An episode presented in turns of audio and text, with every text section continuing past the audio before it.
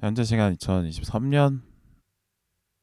아 2024년 1월 25일. 아 벌써 1월도 끝으로 가는군요. 오전 3시 11분이고요. 아 제가 요새 그 저녁에 들어오자마자 자버려가지고 이제 일어나서 녹음을 하고 있습니다 네 오늘은 외계인 2부를 다룰 거고요 음 외계인 게스트는 없습니다. 네, 오늘은 혼자 진행하게 될 거고 그게 이제 외계인 1부가 개봉을 했을 때 제가 되게 열심히 준비해서 녹음을 했었었는데 그때는 방송 맞는 지 얼마 안 됐을 때였가지고 에피소드 22번이거든요. 외계인 1부가. 근데 뭐 많이들 안 들으셨을 거예요. 그래서 혹시 뭐 관심 있으시면 거기 1부도 1부에 관련 에피소드도 들어주시면 좋을 것 같습니다. 나름 또 보니까 열심히 했더라고요. 그때는 또 열정이 상당히 충만할 때였어서 그것도 뭐 나름 열심히 했으니까 뭐 들을만 한가 한번 들어보시면 좋을 것 같습니다. 음, 그죠 외계인 2부를 다룰 텐데 오늘 아무래도 외계인 1부와 2부가 상당히 결합이 많이 되어 있는 이야기라서 사실상 같이 봐야 되는 부분이 있죠. 그리고 1부가 마무리되는 그 느낌도 사실은 뭔가 하다가 딱 마무리된다기보다는 사실 그냥 2부로 연결된다 정도로만 끝이 났기 때문에 사실상 1부와 2부가 독립적으로 다루기에는 좀 어려운 부분이 있는 것 같아서 그냥 1, 2부를 통틀어서 그냥 다루는 걸로 할게요. 네, 사실상 뭐 2부에 대한 방송이지만 그냥 1, 2부 통틀어지게 될 것 같다. 왜냐하면 또 시, 1부와 2부가 뭐 시간대가 막 뒤섞여 있는 경우도 많아서 딱히 또 자르는 것도 상당히 좀 어려운 부분이 있더라고요. 그래서 그냥 1, 2부 통틀어서 하는 리뷰다라고 생각하시면 될 것 같고 어 그리고 일부 관 일부 관련한 에피소드가 이제 22 에피소드 22라고 말씀드렸는데 거기서는 좀 더 방송 외적으로도 얘기를 많이 했기 때문에 오늘 방송과는 좀 겹치지 않게 좀 만들어 보도록 하겠습니다. 그래서 에겐 1부랑 2부를 어 그래서 결과적으로 어, 이번, 이번 편을 준비하기 위해서 외계인 1부를 두 번 다시 봤고 그다음에 2부를 영화관 두 번 가서 봤어요. 근데 외계인 1부 만들 때 1부를 보고 또 만들었고 했기 때문에 꽤나 좀 여러 번 보고 만드는 방송이 돼버렸습니다. 어쨌든 자그 2부를 봤는데 인상은 그러해요. 그러니까 마블과 비교했을 때 quality 차이가 그렇게 안 난다? 뭐 이런 생각을 했습니다. 그래서 봐줄만 한데 재밌던데 라는 생각을 했고요. 그래서 마블 유니버스를 한국식으로 잘 만들어낸 방송 아 야 방송이 아니라 영화라고 생각을 합니다. 이것도 최동훈 아니면 쉽지 않았다라는 생각이 또 들고요. 또 이게 음 환상적인 그러니까 한국을 배경으로 한 환상적인 작품에 대해서 우리나라 관객의 선호가 그렇게 높지 않은 부분도 있고 또 이 이야기 자체 그냥 재밌게 만들 수도 있었는데 이거를 약간 시간 타임 패러독스 뭐 시간 꼬아놓기 이런 재미를 또 주시려고 했어서 이게 뭐랄까 어려운 요소가 동시에 결합이 되다 보니까 난이도 조절에 좀 실패하지 않았나 이런 생각이 듭니다. 그러니까 너무 쉬운 난이도는 재미가 없고 너무 어려운 난이도도 재미가 없죠. 그래서 좀 더 극복할 만한 약간의 쉬운 난이 적정한 난이도가 사실 가장 많은 재미를 주기 마련인데 조금 어렵게 간 것 같아요. 그리고 또 어려운 어떤 영화를 최동훈에게 우리가 기대하지 않기 때문에 재밌는 영화를 기대하기 때문에 그래서 결과적으로 좀 평가가 낮게 간 것 같다라는 생각을 합니다. 근데 또 하나 2부를 보다 보니까 1부와의 연결 때문에 이게 1부에서 봤던 장면이 또 나오는 경우도 꽤 있고 또1그뭐또 1, 2부와의 연결이 또 상당히 또 있기 때문에 그 연결고리를 만들기 위해서 쓰여지는 장면들, 뭐 대사들이 꽤 있었다라고 생각이 됩니다. 그래서 뭔가 그러니까 일부를 봤다가 시간이 좀 지나고 2부를 본 분들은 이제 일부가 아 맞다 이런 이런 내용이었지라고 보게 돼서 음뭐 2부에 설명하는 내용이 뭐 나쁘지 않았을 것 같지만 뭐 저 입장에서는 이제 일부 아치, 주말에 일부 아침에 보고 그다음에 바로 가서 2부를 봤는데 근데 2부에 꽤 겹치는 장면이 꽤 많더라고요. 그래가지고 저거는 조금 아쉽지 않나 이런 생각이 들어요. 결과적으로 OTT에 올라가서 동시에 1, 2부를 연속으로 보실 분들이 많을 텐데 그럴 거면 좀 더 스피디하게 진행하거나 아니면 좀 더 줄여가지고 한 뭐 그랬거나 아무튼 뭐 그렇게 음. 어쨌든 간에 좀 반복되는 장면이 많더라 아쉬운 부분이 있었습니다. 그리고 이제 저는 근데 최동훈 감독님이 이 뭐랄까 마블 유니버스 비슷한 그 정도의 큰 이야기를 재밌게 만들려고 열심히 노력했다는 거는 많이 보였거든요. 근데 아무래도 이제 한계가 좀 꽤나 있다 보니까 아무래도 이 들어가는 자본금의 차이가 있기 때문에 그 한계가 좀 느껴졌어요. 그래서 뭐 최동 감독이 뭐 능력이야 뭐 할리우드 어디 내놔도 떨어지는 분이 아니기 때문에 어 해외 자본을 갖고 한번 만들어 보는 것도 어떤가 하는 생각이 들었습니다. 재미 위주로 만드는 해외 거장들과 비교해서 질 것 같지 않다는 생각이 들었어. 그래서 근데 또 최동 감독은 또 해외에서 또 만들어 보셨으면 하는 생각이 들고 이 외계인이라는 1부, 2부가 어 최동 감독의 커리어에 좀 뭐 앞으로의 커리어에서 뭐 발목 잡거나 이렇진 않았으면 좋겠다 이런 생각이 듭니다. 분명히 그런 아쉬운 점이 많고 그게 좀 겹쳐서 불운에 가깝지 않았나 물론 뭐 시, 이런 생각이 좀 들어서 네. 충분히 이제 가치 있는 영화였다. 그러나 뭐 실패할 만한 이유도 충분히 좀 있더라 하는 말씀 드리고 싶고 이제 뒤에서 얘기를 좀 더 하죠. 음. 일단은 그 뭐라죠? 이제 이게 결국엔 스토리 문제를 많이 얘기를 해야 되는데 스토리 때문에 먼저 어, 주목받지 못한 장점들이 꽤나 있다고 생각합니다. 일단 액션씬 얘기를 하고 싶은데 이게 SF와 무협적인 요소를 눈으로 이제 보여주려고 한 거잖아요. 근데 그런 거에 있어서 어, 상당히 신선했다고 생각을 합니다. 이게 이제 SF적이니까 뭐 레이저 빔을 쏘거나 뭐 외계인이고 뭐 촉수를 공격하거나 이런 부분과 이제 뭐 무협적인 요소, 뭐 도술 같은 그런 부분이 이제 동시에 눈에 보이는 거기 때문에 상당히 눈을 즐겁게 하는 요소가 많았다라고 저는 생각합니다. 그래서 그 액션 씬의 구성이 뭐 그렇게 뭐 나쁘지 않지 않았나 하는 생각이 들어서 저는 재밌게 봤고요. 음.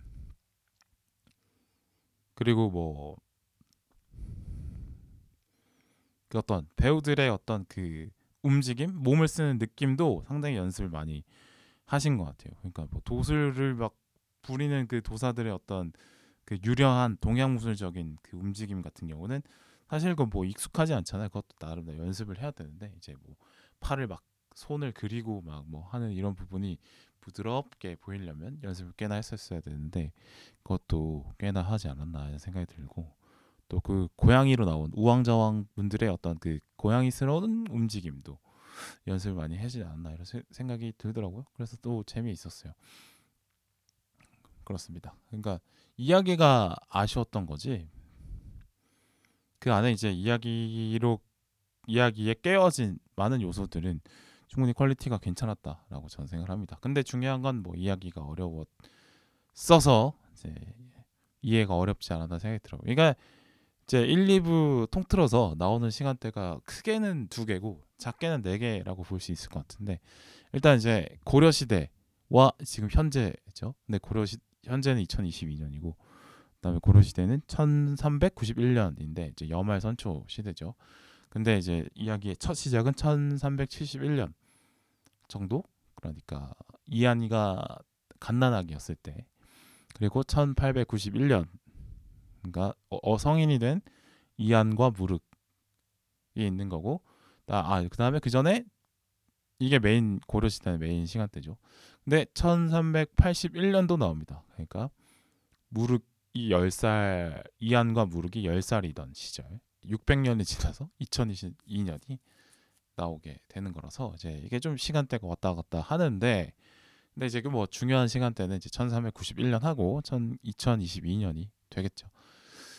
그렇습니다. 근데 이 이야기가 1391년의 이야기와 2022년의 이야기가 쭉 진행이 되는데 근데 여기가 또 여기서 하나 헷갈리게 되는 부분이 뭐냐면 그러니까 어 1400, 1371년에 무릎과 이안이 뭐 정확하게 동 또래쯤으로 나오는 것 같아요. 그때쯤 태어난 아이들이라는 거죠. 근데 1391년에서 20살인 무릎 과 이안인데 근데 보면은 이제 2022년에 그러니까 1491년과 2022년이 강하게 연결되고 있는데 그러면은 이 1491년과 2022년에 등장하는 인물은 사실 뭐 이제 같은 나이라고 봐야 되겠죠. 그 사회 그 600년을 뛰어넘어 다니니까 인물들이. 근데 여기서 이제 이안이 좀 좀 특이한 부분이 있는 거죠. 그러니까 이안은 2022년에는 10살로 설정이 되어 있는데 1391년에는 20살이잖아요. 근데 그게 이제 좀 이해하기 어려운 부분이 되는 것 같습니다. 그러니까 2022년 초반에 그 이한이가 가드와 썬더와 함께 고르시드로 넘어와서 10살로 넘어왔는데 그게 이제 1381년인 거죠. 근데 그게 10년이 지난 1391년과 1391년이 됐어요. 근데 그때 다시 또 어, 2022년으로 또 넘어가기 때문에 그러니까 이한이는 2022년에 10살이었기도 했으면서 20살이기도 한 이것 때문에 좀 어렵지 않았나 생각이 듭니다. 재밌는 부분이죠. 그러니까 이 시간이라는 게 결국에는 그냥 어, 같은 나이 그냥 몸만 왔다 갔다 하는 수준으로 연결되는 게 아니라 약간 이제 시간의 꼬임을 좀 이용해서 어 10살이었던 아이가 1391년을 지난 고려시대에 갔다가 10살을 먹고 돌아오는 이것 때문에 좀 이게 처음에는 좀 이해하기가 쉽지 않았던 것 같습니다. 네. 그렇고 자 그렇든 1491년의 이야기는 어 그러니까 아 2022년의 이야기는 그 탈옥한 설계자와 설계자의 그 추정 무리가 하바를 어, 뭐 공중에 뿌렸고 이걸 터트리려고 한다 뭐 이런 거였죠. 신검을 활용해서. 근데 이거를 어, 막기 위해서 시간 이용 시간을 이용해서 그 하바를 가득 담고 있는 우주선이 없는 1381년으로 넘어가 넘어간다라는 게 1부의 끝이고 2부는 가드와 선 가드가 죽고 그다음에 썬더와 이안이 헤어졌기 때문에 그리고 신검도 잃어버렸고 그다음에 다시 2022년으로 넘어가야 되는 비행선도 없기 때문에 이 세 개를 이한이가 다 찾아서 어 다시 2022년으로 넘어가려고 노력하는 이야기가 이제 2부에 주로 되는 거고 결국에 넘어가기 성공하고 결국에는 이제 비행선을 해결하면서 외계인 그 하바를 터트리지 못하도록 막는 뭐 이런 이야기가 되겠습니다. 그래서 사실 왔다 갔다 하다 보면 좀 어려워요. 또 이게 또 그렇죠.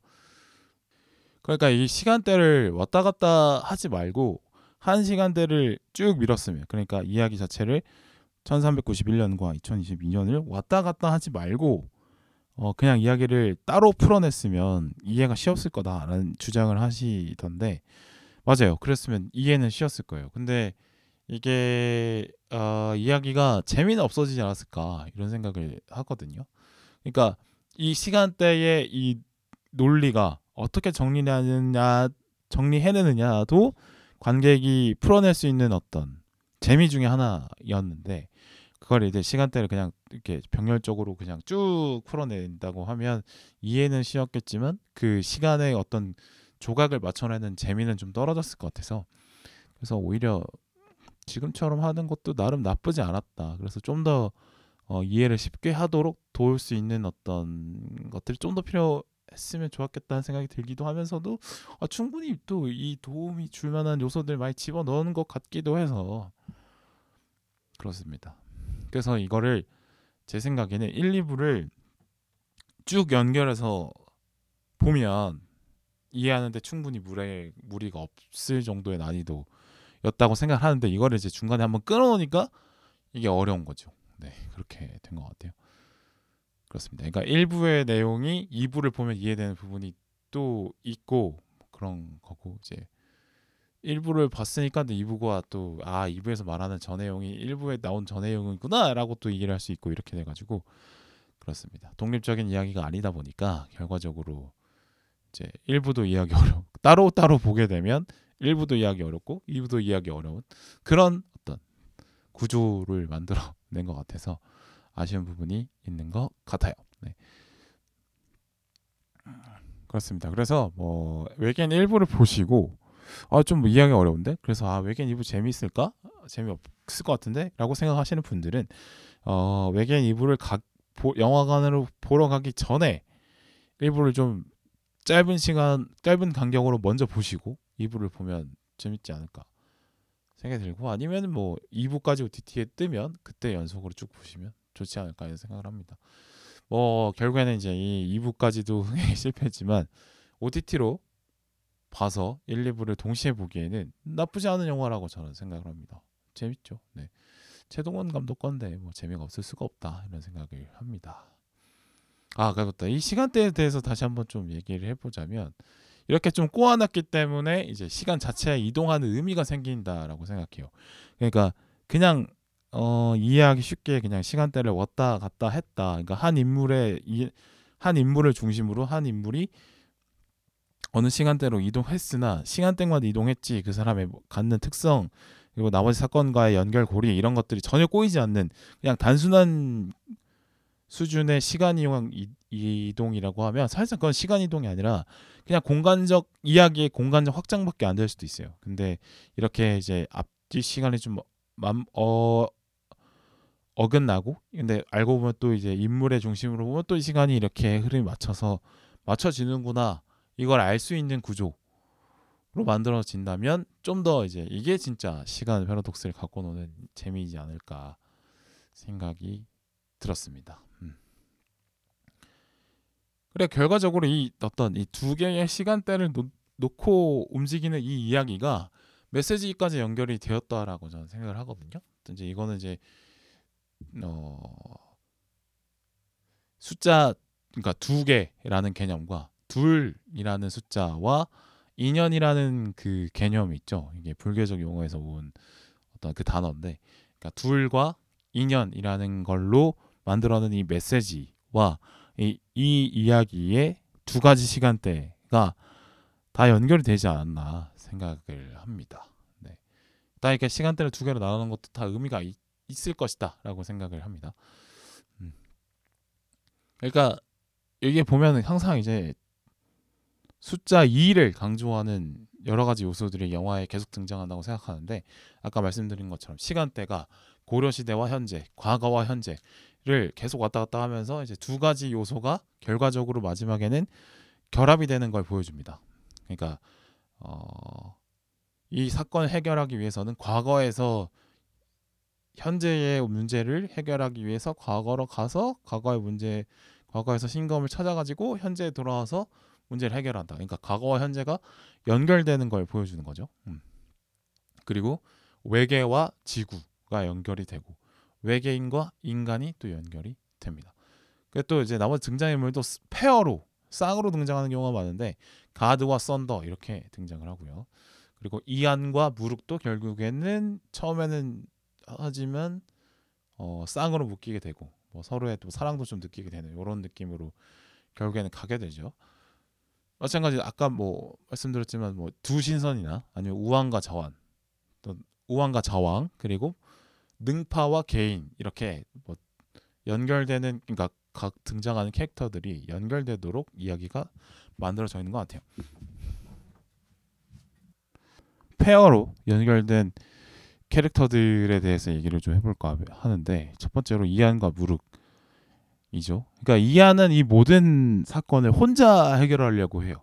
그러니까 고려 시대를 음, 에서 움직이는 이한을 보면은 동료도 따로 없고 또 어, 누군가에게 도움을 청하기보다는 스스로 해결하려고 합니다. 근데 그러다 보니 결국에는 이제 무릎과 함께 하면서 사건을 해결하게 되죠. 그리고 이 두 사람이 결과적으로 시간을 뛰어넘으면서 이제 인연을 만들게 되는 거고 그러니까 이거 그거죠. 설계자가 알, 알고 보니까 무르게 들고 들, 무르기에게 있었네. 그러니까 일부의 반전이었다면 이후의 반전은 아니 그게 설계자가 무르기에게 들어있던 게 아니라 알고 보니까 이안하게 들어있었네. 이걸 알려주는 게 이제 이후의 반전인데, 음 그렇습니다. 그러니까 이 두 사람의 어떤 설계자가 몸에 들어 있느냐 아니냐로 가지고도 또 연결이 되고 또 이안이 가드의 의지, 그러니까 아빠의 의지를 물려받아서 어, 고려 시대에서 이제 사건을 해결하려고 고생 고생을 하고 있는데 알고 보니까 가드의 또 에너지는 무르기 또 갖고 있었던 거고 그래서 이안과 무르기 결과적으로 이제 연결이 되는 인연이로 만들어지는 걸 또 보여주고 있고 또 흑설과 청우는 뭐 처음부터 끝까지 아예 그냥 이제 2인조로 나와서 많은 재미를 주는데 뭐 이런 것도 재미가 있죠. 네. 그러면서도 뭐랄까 아, 남성 둘 아니면 여성 둘이었으면 뭔가 만들어내는 그 둘의 관계가 어떻게 보면 좀 뻔할 수도 있는데 이게 뭐 신선이라고 보니 하다 보니까 굳이 이런 애정 관계는 없을 것 같아서 그냥 재밌는 동료인가 보다라고 또 하다가 알고 보니까 또 약간의 로맨스적인 느낌도 있고 해서 이게 약간 미묘한 관계를 또 주는 것도 어, 재미가 있지 않나 이런 생각을 합니다. 그래서 뭐 서로가 서로를 구원해주는 그런 관계로 들어가고 서로의 소중함을 또 깨닫고 이런 과정도 보여주면서 또 재밌었던 것 같고 이 두 신선이 만들어내는 이 장면들이 이 이야기에 항상 재미를 주는 것 같아서 너무 좋았고 특히나 그 뭐죠? 그 마비된 식사 안에 들어간 마비된 약을 먹고 나서 음, 마비가 됐는데 그 해독제를 어, 해독제 환을 먹기 위해서 이두 사람이 그 펼치는 그 몸 연기 마임 연기라고 해야 되나요? 그게 너무 재밌었습니다. 네 그런 거 너무 좋았죠. 그리고 이제 우왕과 자왕도 결국에는 이제 약간의 더맨더머 같이 한심한 어떤 역할들 흔한 어떤 그런 걸 흔한 더맨더머 느낌의 어, 뭐저 멍청한 부하 2인조 뭐 이런 식의 캐릭터들인 줄 알았더니 알고 보니까 어, 썬더가 모, 몸을 두 개로 만들어서 무력을 돌봐주고 있었다라는 이런 존재들이었다는 것도 좀 재밌고 또 이 우왕과 자왕이 이제 뜰과 잣나무라는 메시지를 또 던지기 때문에 꽤나 생각보다 어, 그냥 흔히 쓰이는 캐릭터가 아니었다라는 생각을 또 해봅니다. 그리고 능파와 개인 또 진선규 배우와 그 이한희 배우가 이제 그 극한 직업 속에서는 커플로 나오는데 여기서는 또 선조 조상과 후손으로 또 나오는 것도 결국에 둘의 관계로 또 만들어 놓은 것도 있는 거죠. 자, 그래서 이제 뜰과 잣나무 얘기를 우왕과 자왕이 좀 자주 하는데 뭐 하필 뜰에 잣나무가 있었던 거지 뭐 이런 식으로 얘기를 합니다. 그러니까 뭐 이게 뜰과 잣나무라는 게 뭔가 해서 제가 좀 찾아보니까 이게 뭐 특별함은 따로 있지 않다. 그뭐내 앞에 있는 내 손닿을 거리에 있는 것에 진리가 있다, 소중한 것이 있다, 뭐 이런 이야기인 것 같더라고요. 그래서 음, 특별한 어떤 인연이라는 것이 뭐 따로 없고 음, 뜰 안에 잣나무와의 관계처럼 나의 뜰 안에 들어온 잣나무처럼 나의 세계 안에 들어온 타인과의 관계가 중요하다 뭐 이런 걸 얘기하는 그런 뜻인 것 같아요. 보니까 찾아보니까 되게 뭐 쉽게 설명이 안 돼 있긴 하더라고요. 뭐 달마대사가 서쪽에서 온 까닭을 아십니까? 뭐 이런 물어보니까 어떤 이가 어, 달마 대사가 서쪽에서 온 게 그게 뭐 중요하냐? 지금 내 너 앞에 있는 너와 나가 중요하다. 뭐 이런 식의 어떤 이야기가 있더라고요. 결과적으로 그냥 너와 나의 이야기이지 않나. 그러니까 나는 각자 각자 스스로의 스스로를 뜻하는 나를 나잖아요. 개인이잖아요.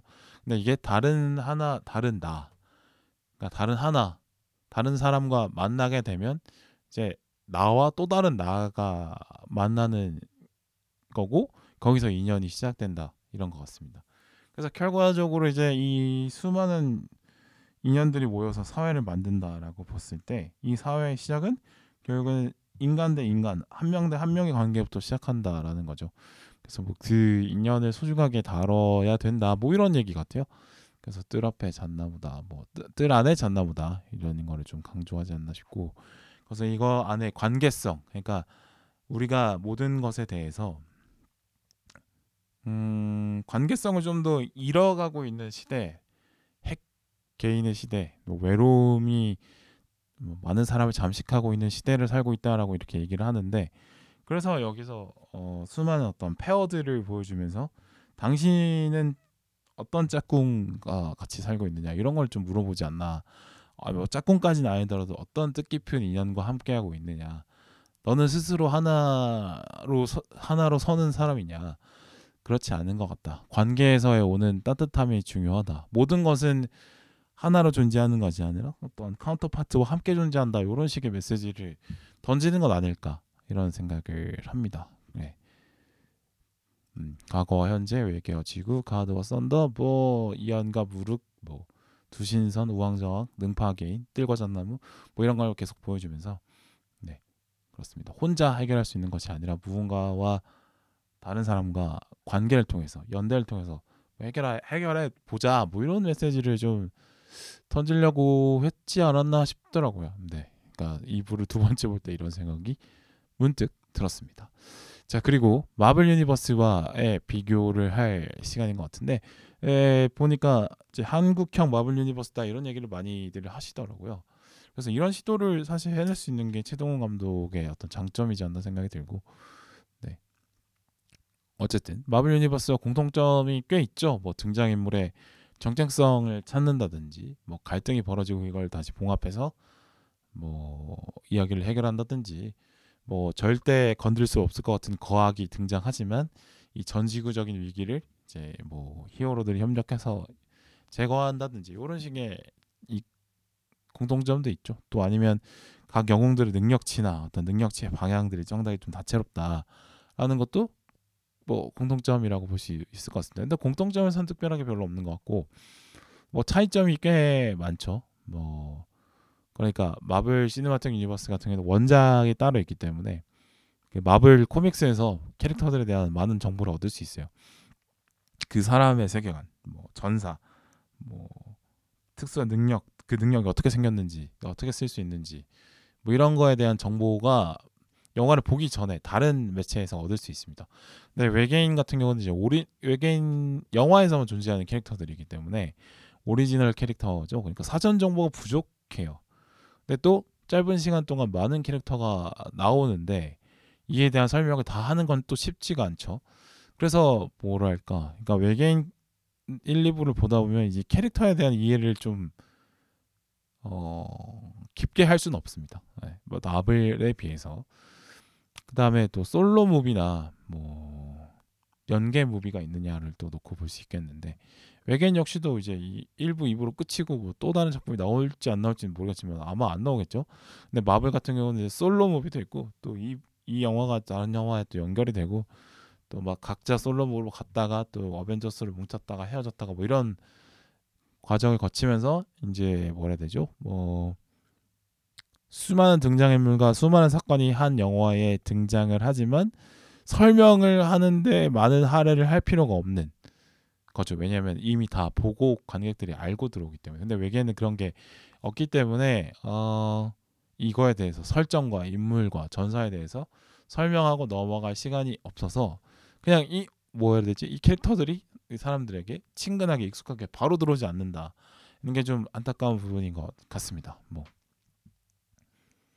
그렇죠. 그러니까 보면은 음, 외계인 보면은 외계인들이 온 행성은 어떤 것이고 어떤 세계관을 갖고 있길래 죄수들을 사람의 머릿속에 넣을 생각을 하는지 그리고 어떤 과학 기술을 갖고 있길래 이제 지구까지 오는 건지 지구를 어떻게 이 죄수들의 감옥으로 쓸 생각을 하는 건지 이런 거에 대한 설명 하나도 안 나오잖아요. 근데 몰라면 뭐 만들어내면 할 수 있겠지만 이걸 넣는 순간 어, 영화가 너무 번잡해지는 거죠. 영화의 시간이 한정되어 있는데 또 뭐 신검은 어떻게 만들어졌고 이게 어떤 원리로 만들어지는 거고 어 이게 왜 어떻게 이 뭐 하반을 가득 실은 우주선을 멈출 수가 있는지 또 시간을 왔다 갔다 할 수 있게 해주는지 이거에 대한 뭐 물론 다 상상으로 만들어 내겠지만 그거에 대한 설명도 없습니다.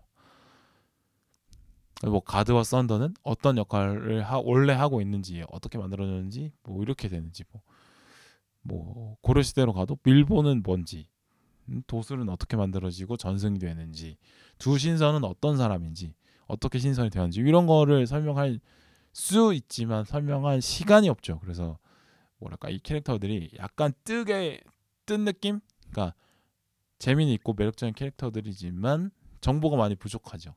근데 이 현실에 없는 어떤 캐릭터들을 만들어낸 건데 근데 이거에 대한 설명으로 어느 정도 거리를 좁혀줘야 되는데 이 거리를 좁힐 만한 영화의 시간이 부족하다 그래서 좀 불리한 부분이 있지 않나 생각이 들고 이걸 이제 구차하게 다 설명하지 않고 그냥 이거 설정이다 받아들여라 라는 식으로 뭐 이렇게 만들어진 것 같습니다 외계인 이분은 음. 뭐 거짓말도 보면은 논리성을 갖추면 현실로 받아들여지게 되는 거 아니겠습니까? 그러니까 진짜 진실과 사실에서 기반한 이야기였는지가 중요한 게 아니라 이야기 안에서 내적으로 논리성을 갖추게 되면 이제 그 이야기는 음, 실제 있는 듯한 느낌을 주게 되죠. 그래서 어, 잘 만든 소설들은 그 안에 이야기 속의 이야기의 속에서 주고받는 어떤 과정들이나 논리가 잘 만들어져 있기 때문에 완벽하게 허구임에도 불구하고 사실처럼 느껴지는 것처럼 네 그렇습니다. 음, 네, 이런 어떤 이 논리를 갖춘 구라는 현실처럼 느껴진다. 이 명제를 잘못 활용해서 이제 뭐 사이비를 만든다거나 사기를 친다거나 뭐 그럴 수는 있습니다만 어쨌든 그 안에 논리를 갖추는 것과의 과정 자체를 만드는 게 좀 중요한데 왜냐하면 이 이야기 자체를 좀 관객들 입장에서 실감나게 받아들일 수 있도록 근데 외계인은 시간이 부족해서 그랬는지 그 설정이나 배경이나 세계관에 대해서 설명하는 것에 너무 그냥 생략해 버린 것 같긴 해요. 네. 그래서 좀 아쉬운 부분이 또 있지 않나 싶고 또 특히나 우리나라 사람들 같은 경우는 이제 그 전통 문화가 일제 강점기 때 좀 단절된 부분이 또 있기 때문에 그 국토의 공간을 좀 환상적인 공간으로 또 생각하지 못하는 그리고 또 국토가 또 작기 때문에 웬만하면 내가 대충 가면 알지 이런 식의 느낌으로 생각을 하기 마련인데 같은 나라 안에서도 좀 국토가 크다 보면 내가 저기를 언제 가보나 아니면 저 동네 내가 잘 모르는데 저 동네는 뭔가 저럴 만한 수도 있겠다 내가 잘 모르니까 이런 생각을 가질 수 있, 있지만 근데 우리나라는 사실 뭐 하루 생활권에 다 들어와 있다 보니까 뭐 이런 있다 보니까 어 저런 게 있을까? 에 저게 말이 안 되지라는 생각으로 금방 가버리는 것 같아요. 네 그렇습니다. 음. 국토가 좀 넓고 내가 모르는 땅이 많다고 하면 내가 잘 모르는 저 동네에서는 저 저런 신기한 일이 일어날 수도 있겠다라고 생각할 수도 있는 것 같은데 네, 그런 의미에서 이제 우리나라를 환상의 배경으로 만드는 게좀 어려운 부분이 있는 것 같다 생각이 들었고요. 또저 뭐죠? 그 그런데 마블은 또 이 이야기의 배경이 뭐 무궁무진하죠. 뭐 전 세계는 넘어서서 뭐 우주까지도 가버리고 하니까 또 시간 여행도 하고 뭐 이렇기 때문에 예.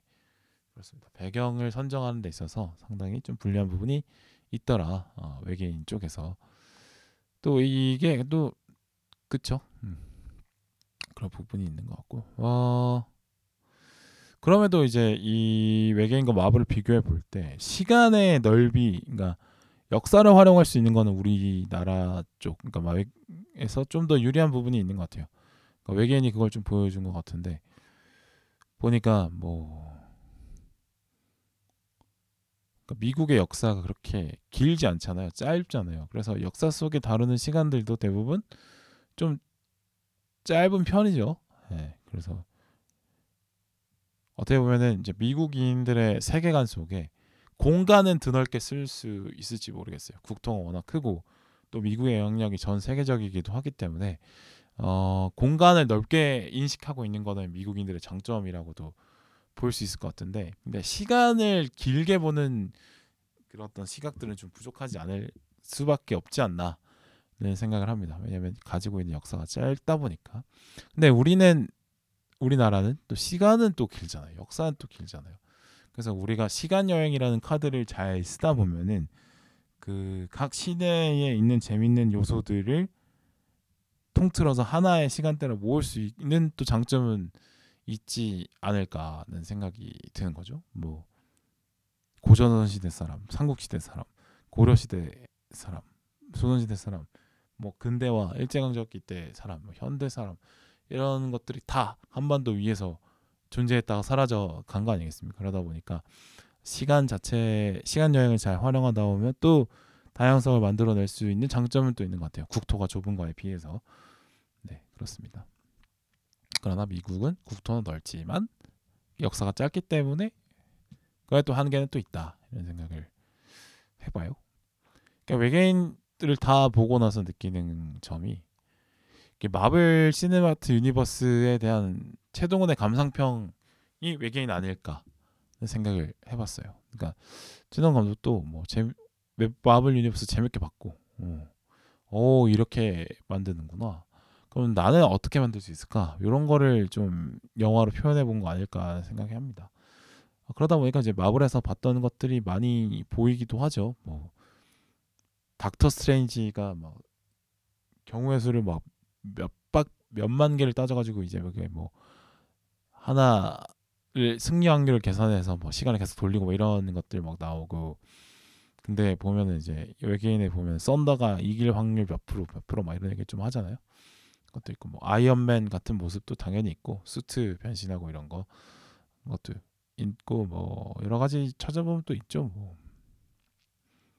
그 거울을 이용해서 화물을 확대하는 그런 것들 봤을 때는 이제 앤트맨이 생각나기도 하고 네, 그렇습니다.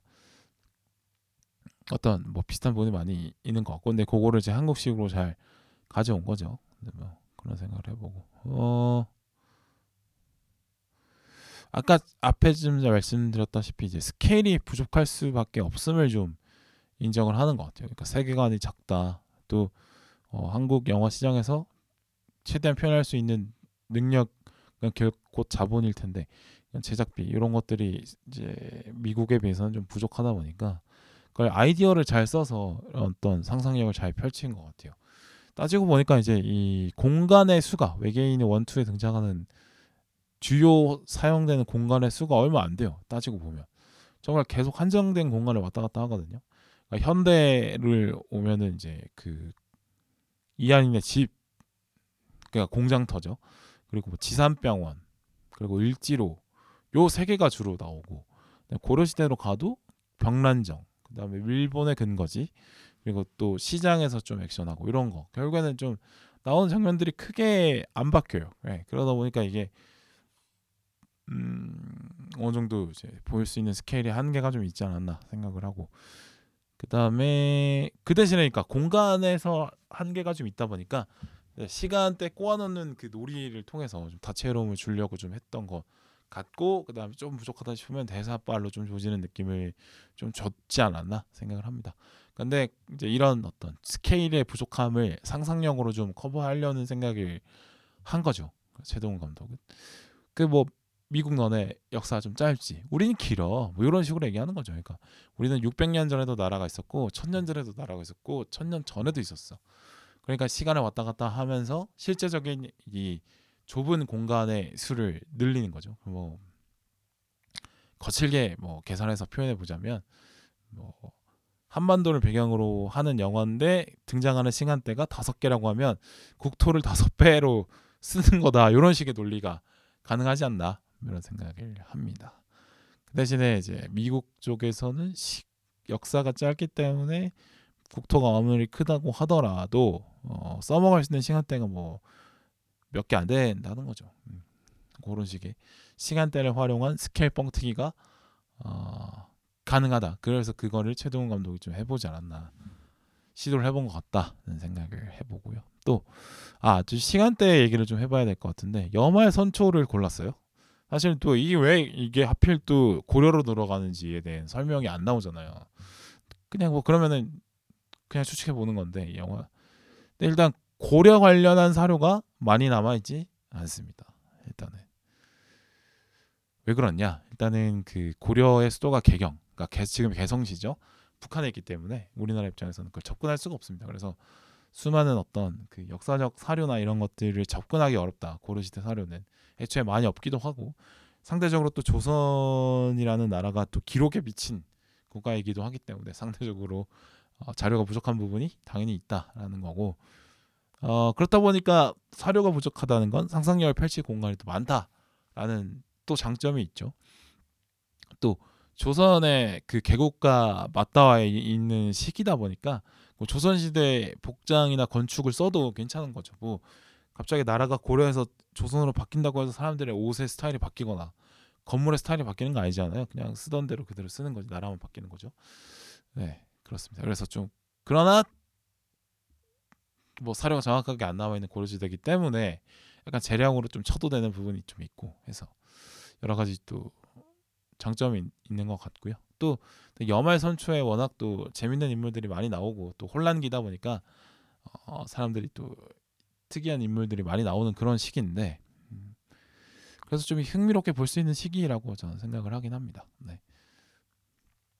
그리고 또 이 영화의 메시지 아까 말씀드린 그 인연, 뭐 연결성, 관계성 이런 거를 강조하는 어떤 불교 철학적인 메시지 뭐 이런 거를 던지는 영화다 보니까 불교가 국교였던 고려를 또 배경으로 하는 것도 나쁘지 않을 것 같아요. 그다음에 어 그렇습니다. 이렇게 얘기를 해봤고 아, 왜 실패했을까? 외계인 시리즈는 왜 실패했을까?를 생각을 해봅니다. 이거는 이제 외계인 일부 에피소드에 아까 많이 나왔다고 말씀드렸는데 거긴 조금 더 깊게 설명이 되어 있으니까 한번 들어보시면 좋겠고요. 잘 들어봤는데 개소리다 그렇게 느껴지셔도 맞습니다. 어쨌든 그러나 제 나름대로 논리를 많이 펼쳐놨다는 거 말씀드리고 어쨌든 외계인 그 한국 관객들의 그 비선호가 있어요. 그러니까 한국이 배경인데 상상력이 펼쳐지는 배경으로 한국이다? 이거는 좀 선호하지 않지 않나 생각합니다. 우리나라 사람들이 이제 그 워낙 이 현실의 팍팍함을 받아들이고 열심히 사는 사람들이어서 그런지 그런 어떤 뭐 신소리를 하고 있어 이렇게 생각하지 하는 감성이 좀 있지 않나 싶은데 어쨌든 영화가 그 보면 실화 관련된 내용들이 많아요. 천만 영화 흥행한 거 보면은 전부 다 이제 실화 배경으로 해서 실화를 바탕으로 해서 그런 지나간 역사적 사건을 재해석하거나 아니면 조명해주는 그런 영화들이 많고 어 뭐 한국을 배경으로 막 뭐 도술이 쓰고 마법이 나오고 뭐 이런 어떤 환상적인 것에 대해서 익숙하지 않, 않고 또 약간 좀 이상하게 생각하는 것 같아요. 음. 사는 게 워낙 팍팍하다 보니까 네. 사는 곳에 상상력을 많이 담지 않고 살아가지 않나 이런 생각을 또 해보고 또, 역, 또 역사적으로 또 일본에 또 일제강점기가 있고 또 막 있었고 또 유교 전통이 좀 꽤나 있었다 보니까 이런 어 귀신이나 전설, 민담 뭐 이런 것들에 대해서 물론 많이 남아 있습니다만 현실적으로는 그 사람들의 마음속에 깊이 들어가 있지 않죠. 네. 전승이 되는 것들이 많이 없습니다. 뭐 예를 들어서 뭐 조선 시대는 그러니까 조선 시대 때 했던 어떤 문화들이 사실상 우리 생활 속에 안 들어와 있잖아요.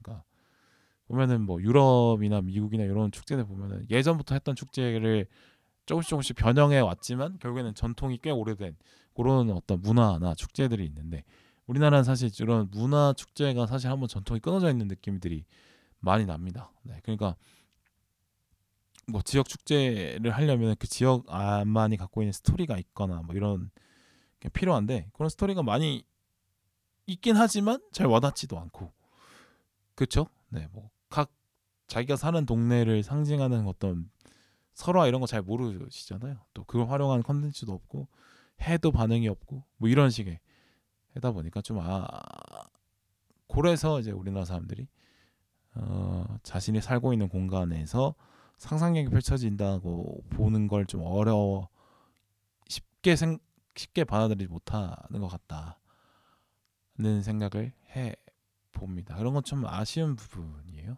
네, 네 불팔관에 이거 찾아보니까 제가 순간 떠올라서 어, 찾아보고 있는 면서 말씀드리는데 그러니까 이게 불교의 지능 행사인 거죠. 연등회 같은 건데 어, 약간 이제 무속 신앙적인 성격도 좀 있고 뭐 이런 식으로.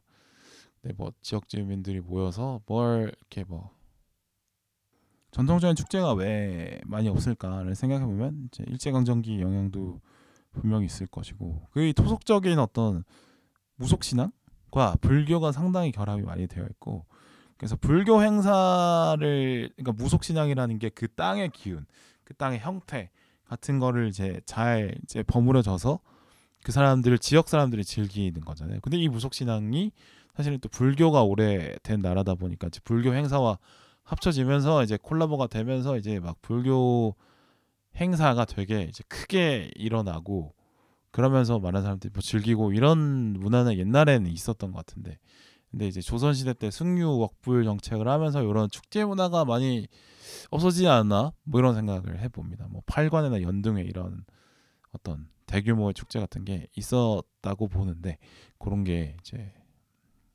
조선시대 멸치강점기를 지나면서 많이 좀 흐부러진 게 이런 부분이 또 안타 아쉬운 부분이 있는 것 같아요. 그러니까 음. 만약에 지역 축제를 많이 했다면 이, 이 땅에 대한 인식, 뭐 애정, 소속감 이런 것들이 좀 더 높아지면서 뭐 어떤 뭐 이야기도 만들어지고 이렇게 했을 것 같은데 말이죠. 그런 것들이 잘 안 되다 보니까 어,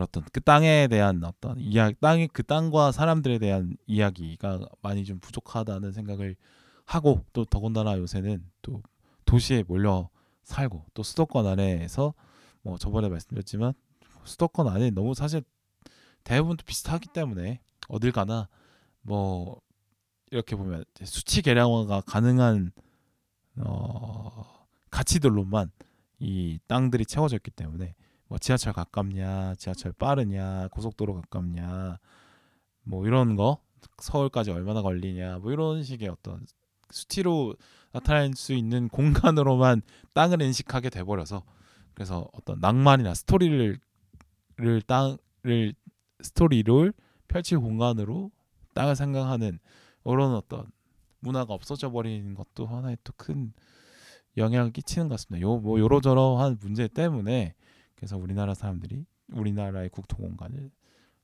에서 상상을 펼치는 것에 익숙하지 않은 것 같다라고 생각을 해보고 네 그렇고요. 음 어쨌든 간에 이런 어떤 장르적인 한국 관객들의 비선호가 있었고 그다음에 이야기 구조가 또 어렵다 보니까 안 그래도 선호하지 않는 스타일인데 이야기도 잘 이해가 안 되다 보니까 이제 두 가지가 합쳐지면서 일부를 재밌게 보진, 보지 못한 사람들이 많았던 거죠. 근데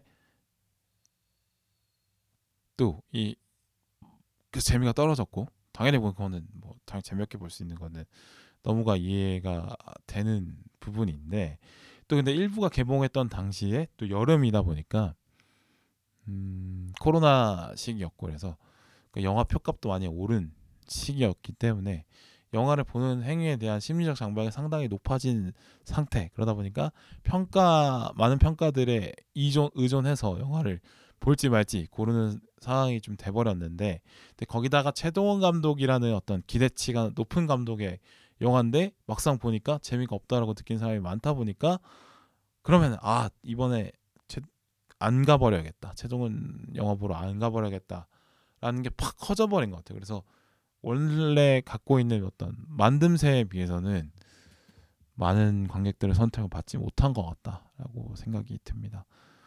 네, 그러니까 여러 가지가 겹치면서 좀 불운을 맞게 된 아쉬운 작품이라고 보는데 뭐 아까도 말씀드렸지만 그래서 이런 것들 일부가 이렇게 실패했기 때문에 당연히 2부도 안 보게 되는 거죠. 나 1부 안 봤는데. 그럼 2부도 봐야 돼? 안 봐, 안 봐야지. 이렇게 돼 버리고 아닐까 하는 생각이 들고 또 1부 OTT에서 보니까 재밌던데 그러면 2부도 OTT에서 봐야지. 하면서 기다려야겠다. 이렇게 생각하는 분들도 있지 않을까 생각이 듭니다.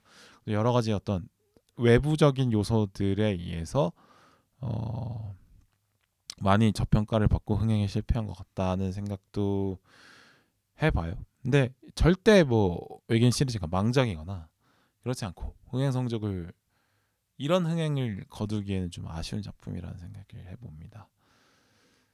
그렇고요. 자 오랜만에 혼자 좀 해봤는데 뭐 가끔 어, 혼자 하는 방송에 또 매력이 또 있기 때문에 준비를 또 해서 자주자주 좀 열릴 수 있, 혼자 하는 방송도 올 수 있도록 한번 해보도록 하겠습니다.